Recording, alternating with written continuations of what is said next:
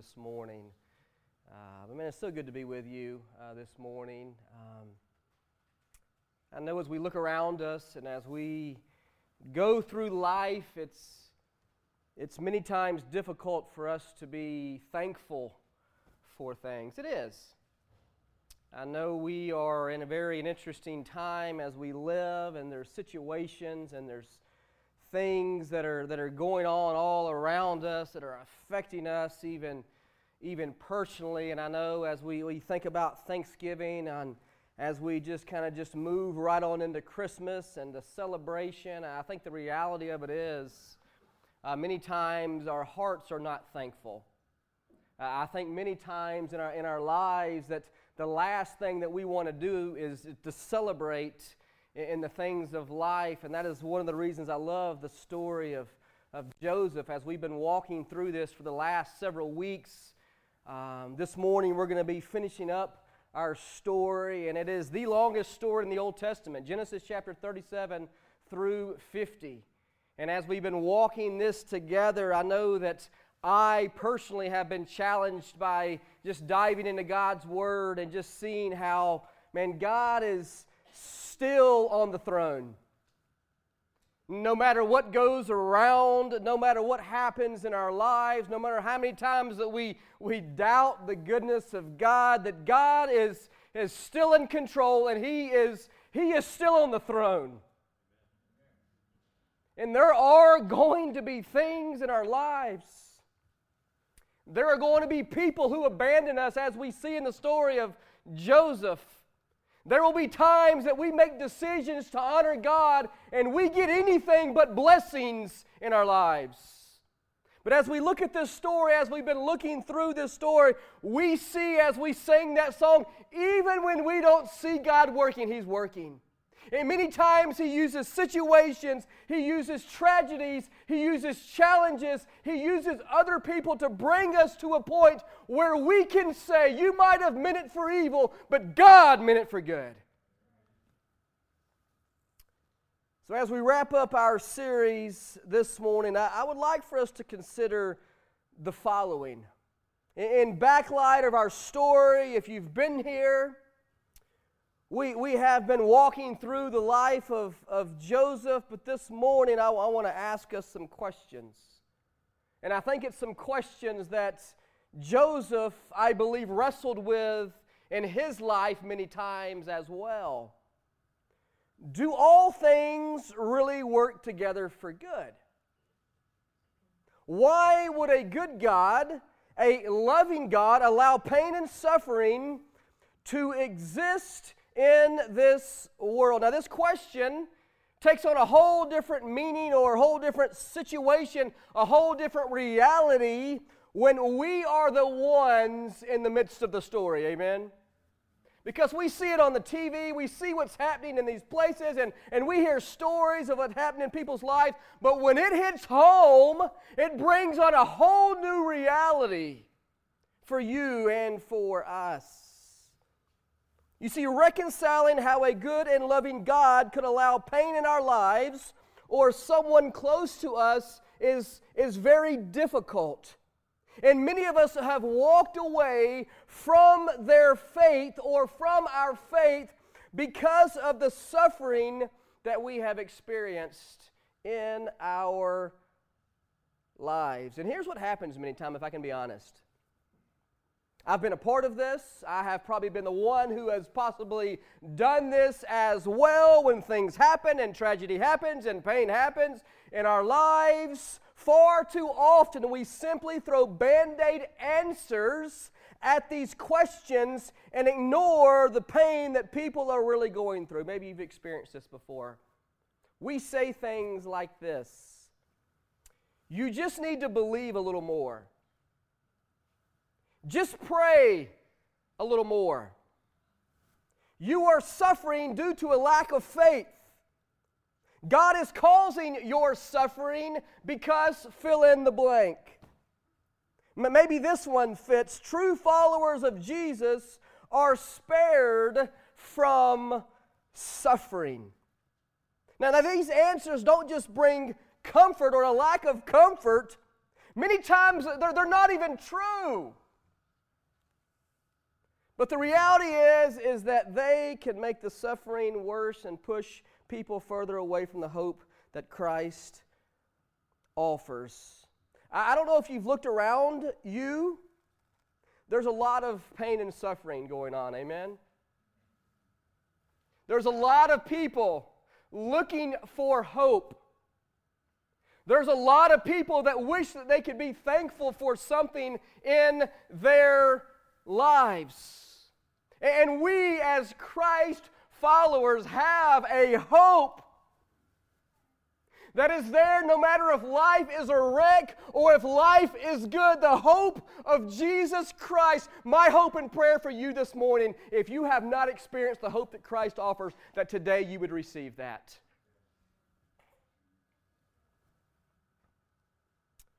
No matter how many sermons we hear or how many Bible verses we memorize, the question returns again and again why did God allow this to happen? Why is God allowing this to happen? We know all too well in our world that pain can quickly move to suffering an accident that leads to a lifelong pain, a, a disease that ravages our body, harm that was brought upon by another human being, or the millions that have no access to basic human needs. Suffering is all around us, and of course, it's just not physical. Many times, this suffering is non physical, it's a, it's a suffering that is silent, but just as painful in our lives. Suffering is all around us and will continue to be around us until the day that Jesus returns. I can't wait for that day. I can't wait for that day. I can't wait for that day. And God's word says, for those who are in Christ, that will be a day that we will celebrate that will be a day, there will be no more mourning, there will be no pain, there will be no more suffering when the time that Jesus announces his triumphal entry back into this place. And God's word says that I have gone and I have prepared a place for you, and I promise that I will return. And as we look around us and we see all the things that are going on and all of the ravage and all the sin and all the hurt and all the pain, let me tell you something. These things must take place. This is something, yes, we shouldn't fear. As Christ followers, this is something that we should look forward to because that means we're a day closer to the return of Jesus Christ. But for those who do not know Christ, the reality that breaks my heart in the truth of God's word is that the pain and the suffering has yet to be felt. In our series, we, we've been asking some fundamental questions that, that we all have to answer sooner or later in our lives. We said, Do you know why you were born? Do you know your purpose? Do you know who you are and whose you are? Are you willing to wait for God? How big is your God? Are you ready to face your past? And here's our final question this morning if you're taking notes Can you trust God with the details of your life? Can you trust God with the details of your life. And as we've journeyed through the life of, of Joseph and seen that his life illustrates perhaps better than any other story in the Bible, Romans chapter 8, verse 28. And this is what it says And we know that in all things God works for the good of those who love him, who have been called according to his purpose. Deep down in our hearts, we, we know that, that Romans chapter 8, verse 28 must be true, but the question still hangs in the air many times in our lives. We wonder why things happen the way that they do. Why, why do they happen to good and decent people? Why do they happen to the people who love the Lord? I want to read an excerpt for you real quickly A man by the name of Philip Yancey, he wrote an article about this topic, and I want to read it for you because I couldn't do a better job. I'll just be honest with you, okay? It says there's a fundamental flaw in this question. The assumption in the question, why does God allow suffering, is that we know better than God and that we are the center of importance. The reality is our understanding of God, of suffering, and of love are all extremely limited. We are finite beings trying to grasp an infinite God. The first thing we must recognize is that God sees the larger picture and is orchestrating everything for His glory which is to our benefit. You and I are not the sinner. Try teaching that to a four year old, all right? There's a larger story unfolding that you and I know nothing about or can't presently see. He goes on. We have to ask ourselves if we trust that God's plan is good, even at the moment it doesn't seem good, that's what faith demands believing in advance what will only make sense in hindsight. He says, I think the reason so many of us struggle with this question of suffering is that we can't trust God wholeheartedly in the moment. We demand answers that God fix our problems, thus insisting to be the sinner. We think there's no way of something good coming from our suffering.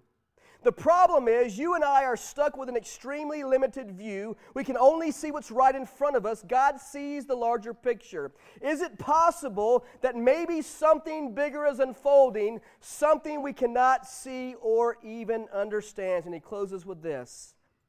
The point I'm trying to make is that until we put God at the center, we will struggle with this question of why suffering exists. Until we understand that there are things we will not see this side of heaven, this question will cause us to stumble.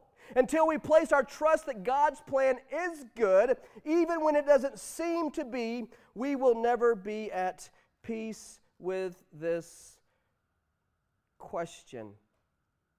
You see, God sees and understands what, what you and I cannot see nor understand. Not, not only is He in control, but, but God is good and working all things for His glory and His purpose. Can we pray together?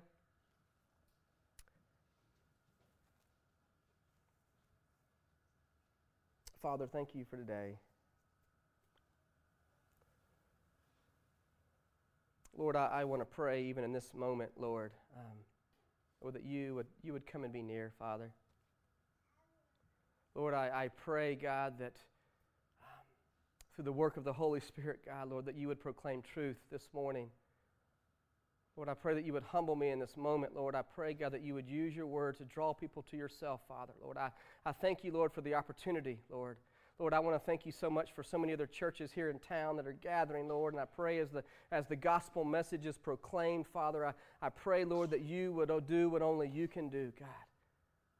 Lord, thank you for the day, Father. We, we love you and we praise you. And all God's people said, Amen.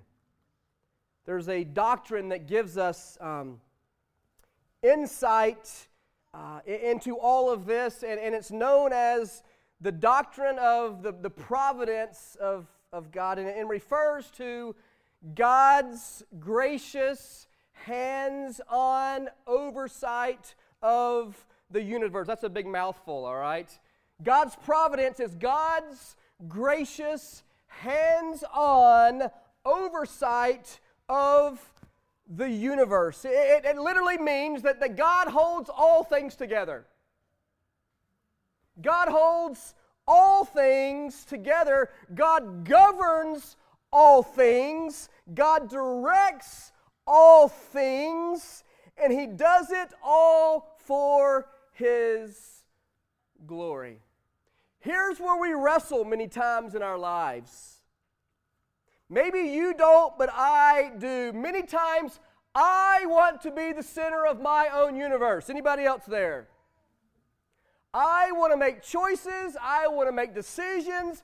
I want to do things that helps me, that benefits me, and there are times in my life, it doesn't happen very often, I'm totally kidding, I can be incredibly selfish. Anybody else there?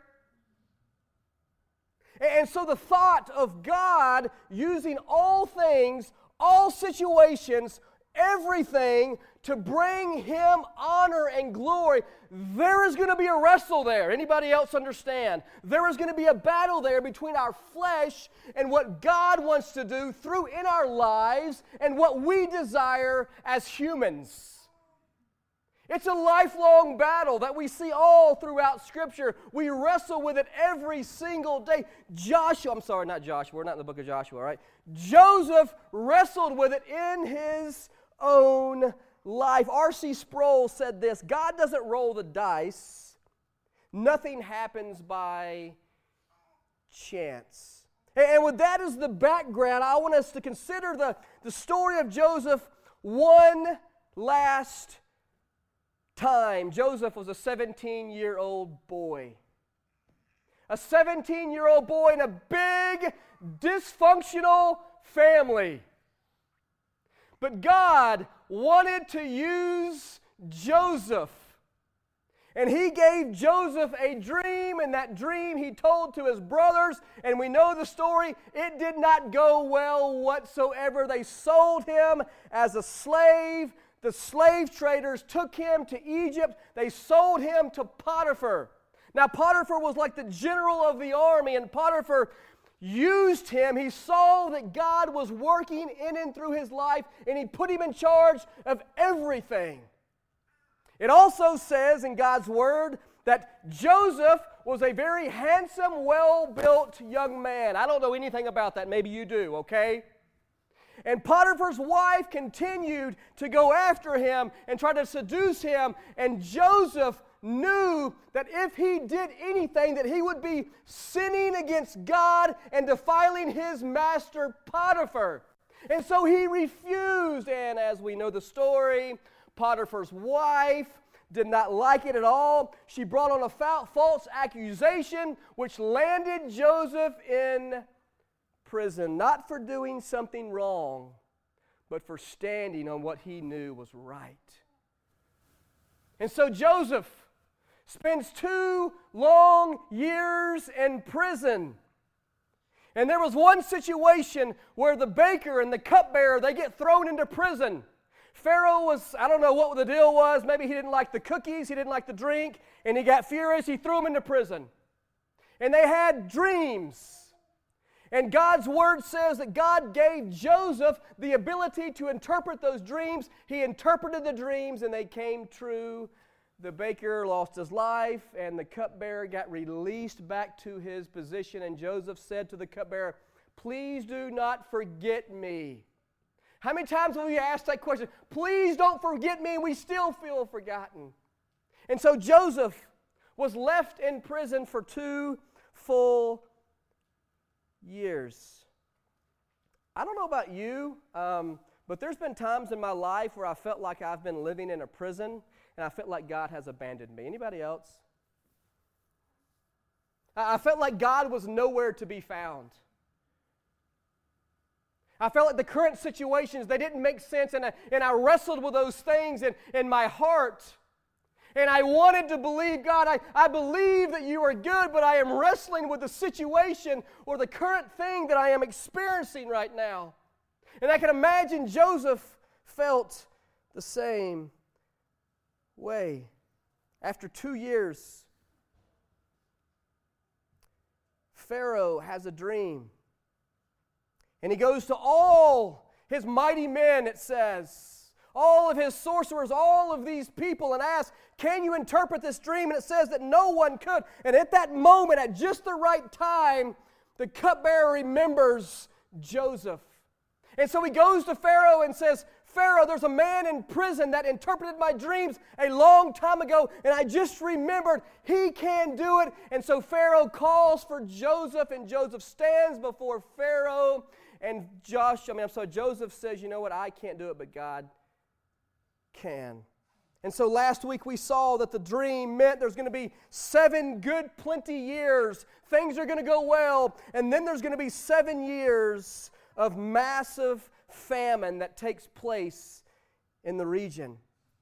And so back home, Jacob, who's Joseph's brother, I'm sorry, father, it reached so far that it's all over the region. He tells his sons to go to Egypt to get food, and it literally says they stood around looking at each other because they knew that Joseph had been sold into Egypt. And as they go to Egypt to get grain, they go, and in the process, they meet Joseph, only they didn't know Joseph. This happens twice, and then Joseph reveals his, his true identity at the, at the banquet, and he threw for them, and they are shocked, but also scared for their lives. They knew that Joseph was now in a position to give payback. They knew that Joseph was in a position that he could now get even. And this is what it says in Genesis chapter 45. Genesis chapter 45, verse 5. This is Joseph's response. He says, And now, do not be distressed, and do not be angry with yourselves for selling me here, because it was to save lives that God sent me ahead of you. Wow! Joseph, in that moment, could have done anything he desired to his brothers to get back at them for what they had done for them. How many times have we been in situations and we've taken that revenge? How many times have we been put in a situation where we could get back at someone? I love that God was working so intently in the life of Joseph. He saw that God was working even in the small details of life, that he could respond to his brothers because it was to save lives that God sent me ahead of you. And then in verse 6, it says, For two years now there has been famine in the land, and for the next five years there will be no plowing and reaping. But God sent me ahead of you to preserve for you a remnant on earth and to save your lives by a great deliverance. And then verse 8 it says, So then, it was not you who sent me here, but God. He made me father to Pharaoh, lord of his entire household, and ruler of all of Egypt. You see, we said last week that Joseph wasn't just wanting to give his brothers food and send them on his way. Joseph was seeking out reconciliation, and Joseph was wanting to see the family put back together again. But it was only by the power of God that Joseph was able to respond in a manner like this to his brothers who did not deserve it. Many people say the correlation between Joseph and Jesus is, is so amazing of how Joseph responds to situations and lavishes grace and mercy on his brothers, on his family, when they are not deserving, just like Jesus did for you and for me. When we find ourselves far from God, far from God, that Jesus came and He made a way and He lavishes His grace and His mercy on our lives. You see, the story goes on. The brothers go back to Canaan where the father is. And I've always wondered how this conversation went. How are they going to spill the beans that Joseph is still alive? Because they had been living a lie. Listen to this. They had been living a lie for most of their life. I just wonder how many of us have been in living a lie for most of our lives. You see, it is so easy. it is so easy for you and for me to come into situations like this at the church and feel loved and feel welcomed, but we never open ourselves up to the reality of, of what's really going on in our hearts. We never open up to the, to the reality of, of whatever it is that might be a stumbling block in our lives. And, and so we just put on like, like everything is okay. Like we're good. How's Thanksgiving? Oh, it was great. And you know, it was a disaster because your mother in law was there. I'm totally kidding, okay? Like, like that's how we do life. It's like, how are things? Oh, they're good. And you're like, no, I don't even like you. Maybe you should be careful what you say. But listen, this is how we live our lives many times. And his brothers, for all these years, had been living a lie. And so I'd have loved to have been there for that conversation. I wonder if they were excited to tell the father that Joseph was alive because of the grace and mercy that Joseph showed them. Like, like I wonder in that moment that guilt had been taken away and they were like, man, we got to tell you something like Joseph is alive. And he's like, wait a minute here. You told me 20. I know, Dad. I know, Dad. We were young, okay? Or I wonder if they wrestled with telling the truth. I wonder if they wrestled like, Dad, um, hey, can we talk? Well, you, maybe you should sit down, okay? Uh, can I get you something to drink? Hey, Dad, we, get, we have something to share with you. Um, are you sure you're okay? Um, because what we're about to tell you is, is going to be unbelievable, but trust us when we say it's believable. Um, the, the son that we said died so long, actually, none of that happened. like, like, none of that ever happened, really. We made the whole thing up. We actually sold him into slavery. You know what I mean? Like, but he's still alive, Dad. All right? He's still alive. They're, they're backing up a little bit. And it says that their father Jacob, he is stunned at the news. Of course he's stunned at the news. Wouldn't you, as a parent, like, are you kidding me? My son was lost, but now he's found?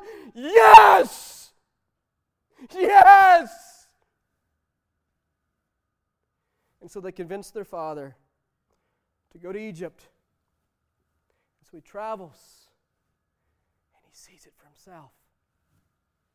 He sees it for himself. He sees Joseph face to face, and many of us know the story that Pharaoh gives them the best land, and they, and they live a, a fruitful life for many years. And, and Jacob, Joseph's father, he passes away at an old age, at the age of 137. And what's interesting here is, is that when the father passes, the brothers get scared again. They get nervous again. Now that our father is not here to kind of like settle things and, and tell the baby brother, hey, you shouldn't do that, or whatever the situation is, they get scared and they start to make up another lie of what their father had said before he died. Hey, um, Joseph, we, we know that our father has died, but um, we just wanted to let you know that we had all sat around, okay? And he, and he let us know that when he passes away, that you need to be good to us, okay? You don't need to harm us. That's totally a brother thing, isn't it?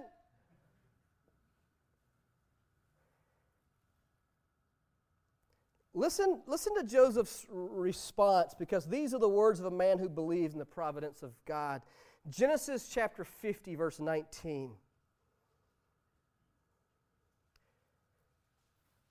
It says, But Joseph said to them, You better watch out. No, I'm kidding. That would have been me, all right? Don't be afraid. Am I in the place of God? And then our passage that we've been using as our theme verse all these weeks, here it is.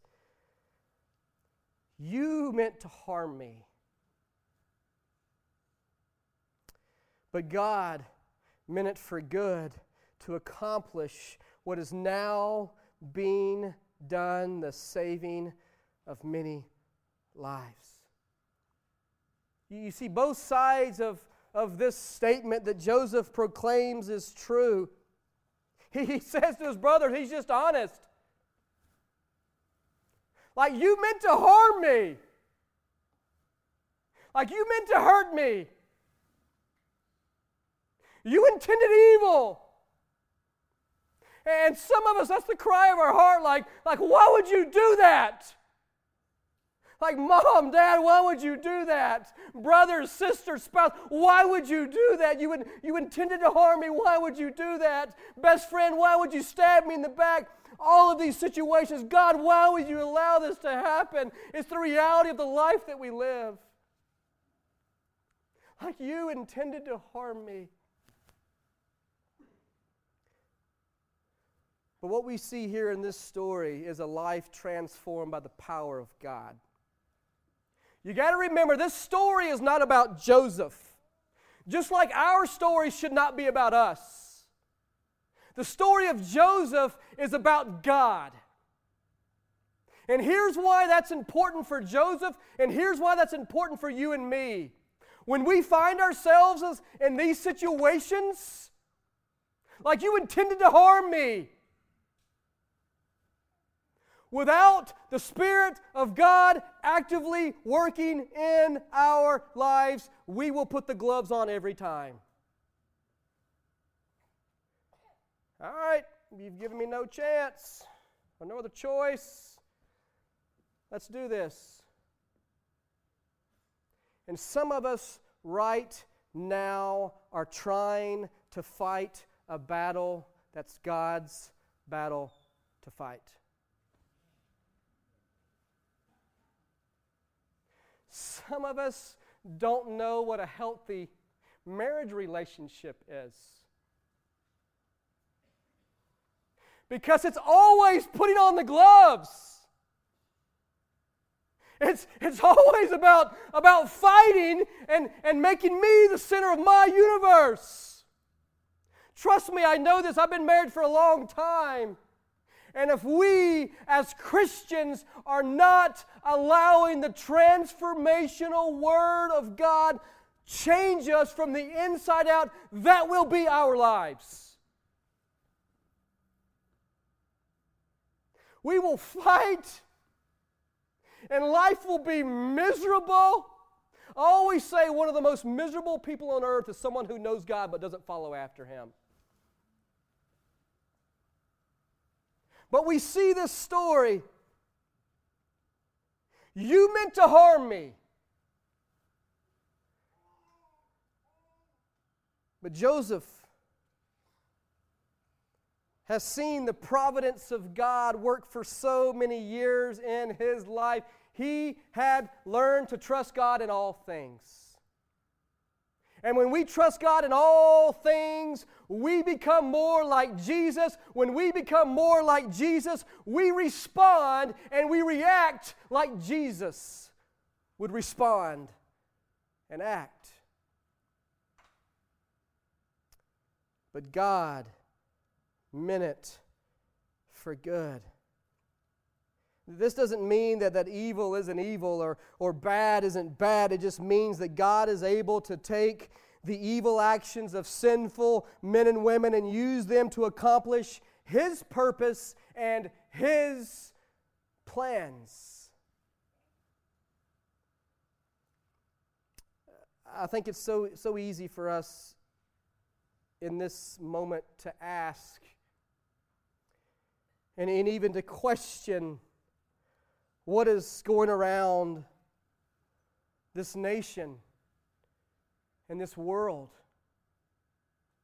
Uh, I think it's easy for us to, to wonder why and, and ask those questions. And, and for many of us, the things that have gone on, we've, we've somewhat gone into to isolation. And, and because of things that happen in our lives, we, we try to, to protect us. But here's the thing whenever that happens, we have to remember what our lives should be about. Even God didn't spare his own son. God's word says that we have been bought with a price if we are in Christ Jesus. Our life is not our own. I got to be honest, I wrestle with that. I do. I do wrestle with that.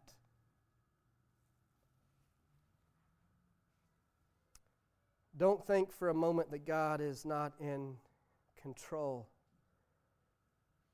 May God allow us the understanding and faith that Joseph had and be able to respond as he did. Though your motives were bad, God's motives were good. Though it took years and years for God's purposes to be clear, in the end, Joseph saw the hand of God behind everything that had happened in his life and all around him. And here's the cool thing about this story it all happened at just the right time. It all happened at just the right time. That phrase is all throughout God's Word. At just the right time, Jesus came. At just the right time, God raised up Esther, if you know that story. At just the right time, Joseph was released from prison to fulfill God's prophecy that he had shared many years ago, not to make much of God. I mean, I'm sorry, not to make much of Joseph, but to make much of God. This story is about making much of God. My question for you and I what's our story about? What are our lives about?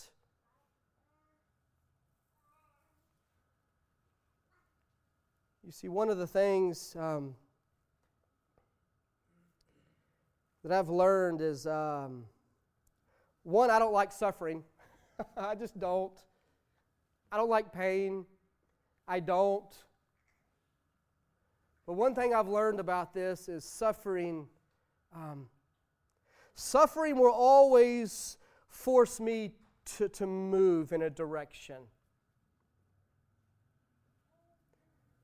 Think of a child who puts his hand on the hot stove for the first time. Like, like pain is not always a bad thing. As they, as they put their hand on that, they, they notice very quickly that it is hot and pain comes, and, and immediately they step back. Immediately they, they move from that suffering. But here's what happens many times in our lives many times we allow the suffering to disconnect us from the things of God. Or we can allow the suffering to grow closer to the things of God because we are so filled with the things of God. We trust Him even when life is good, and we trust Him when life is devastating.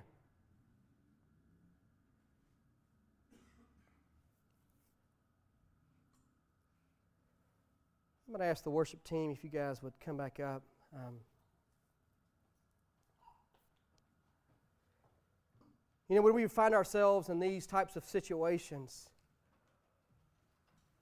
we really have a choice to make, just as Joseph had a choice to make. He could have easily, easily taken re- revenge on his brothers, and everyone would have said, you know what, they deserved it. But Joseph, because he believed in the providence of God, that God is in control of all things, and understood that his situation, like his brothers didn't do this, God led him to a place so that he could be there to save many people's lives. Um, I want to close our time together this morning And I want to read something that has nothing to do with the book of Joseph. All right? Um, it's actually found in, in Revelations chapter 22. Um, I was actually reading it this morning, and the Lord just, just stirred my heart because I, I believe we're living in such a time But I believe that many of us are just discouraged. just beat up. We're worn out. And we, we want to believe that, that God is in control. We, we want to believe that, that situations that take place, like, like God is working all things for the good of those who like, like we want to believe that, but we are really struggling. And I think it's good for me to be reminded of the promises of God. Like when God says it, God will do it. And I think it's so important for us, the church, for those who are in Christ to be reminded of the day when Jesus will return. Like we must keep sight of that, church. We must keep sight of what God is wanting to do. It's already been written. We are here and we wait, and the waiting is hard. It is difficult, and Jesus is like, man, like, come on, let's keep going. There is a watching world that needs to know the name of Jesus. There are people all around us who are wanting the hope of Christ. So I just want to read this for you. May be an encouragement to you this morning. Our, our worship team is going to play. I just. Revelations chapter 22, verse 12 says, Behold, I am coming soon. My reward is with me, and I will give to everyone according to what he has done. I am the Alpha and Omega, the first and the last, the beginning and the end. Blessed are those who wash their robes, that they may have the right to the tree of life and may go through the gates into the city outside the gates are those who, who practice all kind of immorality and murderers and idolaters and everyone who, who loves and practices falsehood. Verse 16 I, Jesus, have sent my angel to give you this testimony for the churches. I am the root and the offspring of David and the bright morning star. The Spirit and the bride say, Come. And let him who hears say, Come. Whoever is thirsty, let him come. Whoever wishes, let him come and take the free gift of the water of life. And then he closes the book of Revelations. He who testifies these things says, Yes, I am coming. Amen. Come, Lord Jesus. Amen. Come, Lord Jesus. The grace of the Lord Jesus be with God's people. Amen. We're going to do things a little bit different. We're going to be done in just a second.